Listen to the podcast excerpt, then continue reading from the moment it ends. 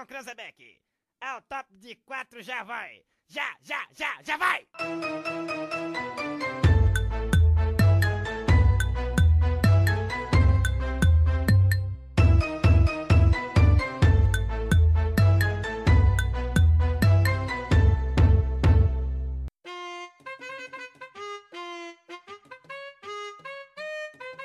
Fala galera, beleza? Tudo bem com vocês? Quem tá falando aqui é Erivaldo Lima, Anderson Santos, Alan Santos.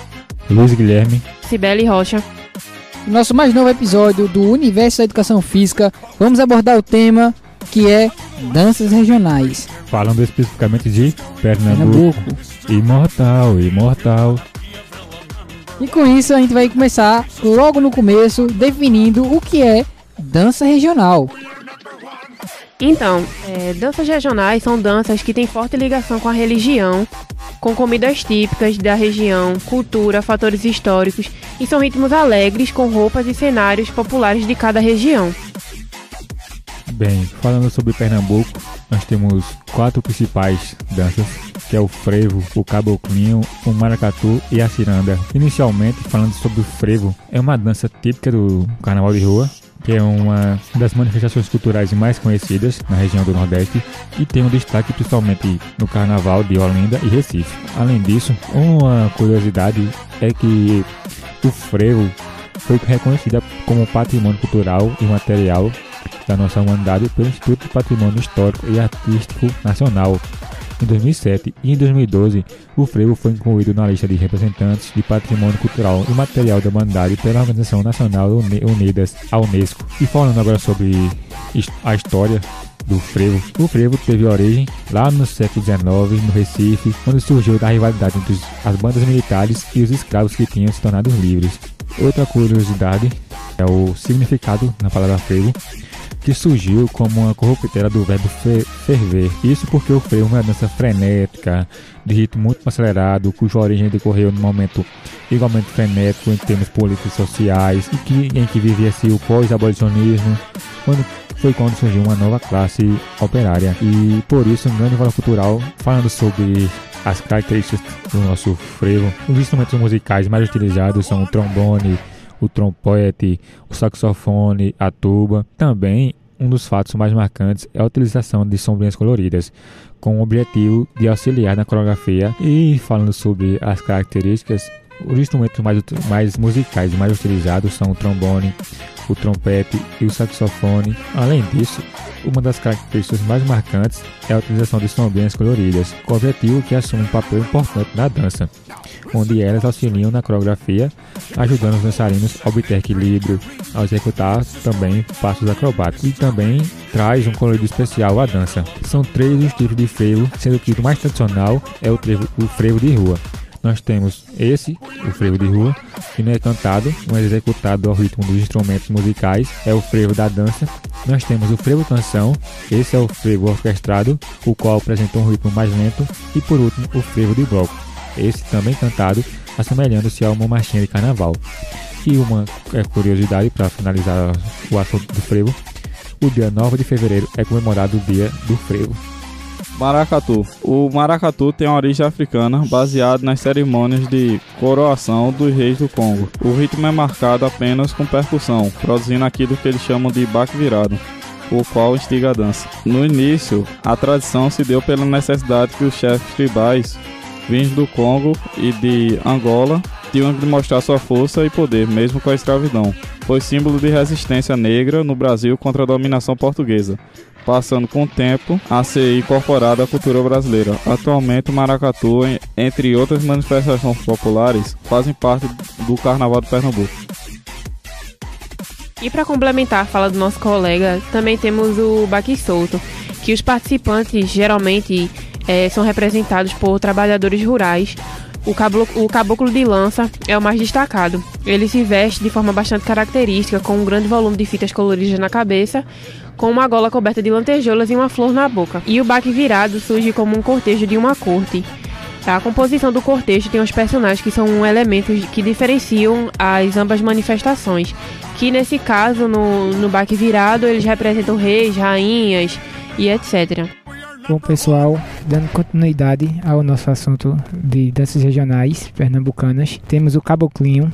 É uma dança folclórica executada durante o carnaval de, em Pernambuco por grupos fantasiados de índios que vão representar cenas de caça e de combate. Os instrumentos musicais são o violão, pito, duas maracas de zinco ou flandre e um surdo, um bumbo de zinco coberto com couro de bode em ambos os lados. A prearcas são instrumentos de marcação em forma de arco e flecha, produzindo um som seco em harmonia com o surdo. O apito para os caboclos de frente que puxam tanto para homens e para as mulheres. É, a ciranda é um tipo de dança e música de Pernambuco. Se originou precisamente na ilha de Itamaracá através de mulheres de pescadores que cantavam e dançavam esperando seus maridos chegarem do mar. Ela é conhecida pela formação de, um grande, de uma grande roda, geralmente nas praias, porém, a sua origem não se restringe apenas no litoral. Os participantes eram basicamente trabalhadores rurais, pescadores, operários de construções, entre outros. É uma manifestação bastante comunitária, onde qualquer pessoa poderia participar, não tendo nenhum preconceito com sexo, cor, idade, condição social ou econômica. Para o padre Jaime Diniz, pioneiro do estudo da ciranda, ela é proveniente do espanhol zaranda, que é um instrumento de peneirar farinha e que teria evoluído para a palavra árabe sarande, como afirma Caldas Aluete no seu dicionário contemporâneo de língua portuguesa. Os instrumentos básicos utilizados eram ganzá, bombo, caixa, são os instrumentos básicos da ciranda. É, às vezes encontravam-se cuíca, pandeiro, sanfona, é, também instrumentos de sopro. As músicas é, geralmente eram músicas já decoradas, improvisadas, ou até mesmo canções comerciais transformadas no ritmo da ciranda. Os passos da ciranda também são bastante conhecidos. É, podemos destacar a onda, sacudinho e o machucadinho. E também, é, só como uma curiosidade, não há um limite numérico para dançar ciranda. Geralmente se começa com uma pequena roda, com poucas pessoas, e vai aumentando à medida que os outros chegam para dançar.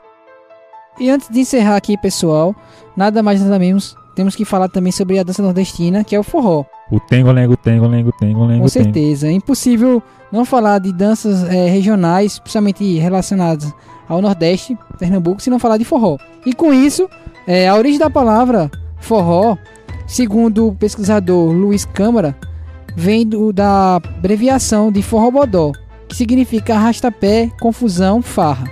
A característica principal do forró é que é um ato de se arrastar os pés durante a dança, e na qual é realizada por casais que dançam com os corpos bem colados, transmitindo sensualidade também. Embora seja típica do Nordeste, o forró se espalhou pelo Brasil afora, fazendo grande sucesso. Um exemplo muito claro, graças ao nosso rei do Baião, Luiz Gonzaga, temos aí até hoje o, o seu repertório maravilhoso de músicas que re, retratam a vida do nordestino, que também é uma das características principais da dança do, da dança forró. Vida, vida do, do viajante é um clássico. Com certeza. Não só da, do forró, mas da música brasileira no geral. E atualmente existem vários tipos de gêneros do forró. Temos o forró elétrico, forró tradicional, forró universitário e o famoso forró, forró pé de serra, que é o forró raiz. Com certeza. Uma curiosidade, no dia 13 de dezembro é considerado o Dia Nacional do Forró. E para encerrar aqui, pessoal, esse foi o nosso episódio do UniEDFcast falando sobre danças regionais. E com isso, pessoal, a gente encerra aqui o nosso episódio do UniEDFcast. Queria agradecer a todos vocês que estavam aqui presentes e deixar para vocês aqui a nossa página do Facebook, nosso Instagram, nosso YouTube, nosso canal do YouTube lá, que tá tudo UniEDFcast. Dá aquele aquela joinha, curtam, compartilham é, deixa, deixa, deixa um comentário. Justamente, no YouTube, se inscrevam no canal, é, cliquem lá no sininho para ter as notificações. E também temos o nosso e-mail, que é direcionado para dúvidas, que é, é perguntas, é direcionado para dúvidas, para sugestões.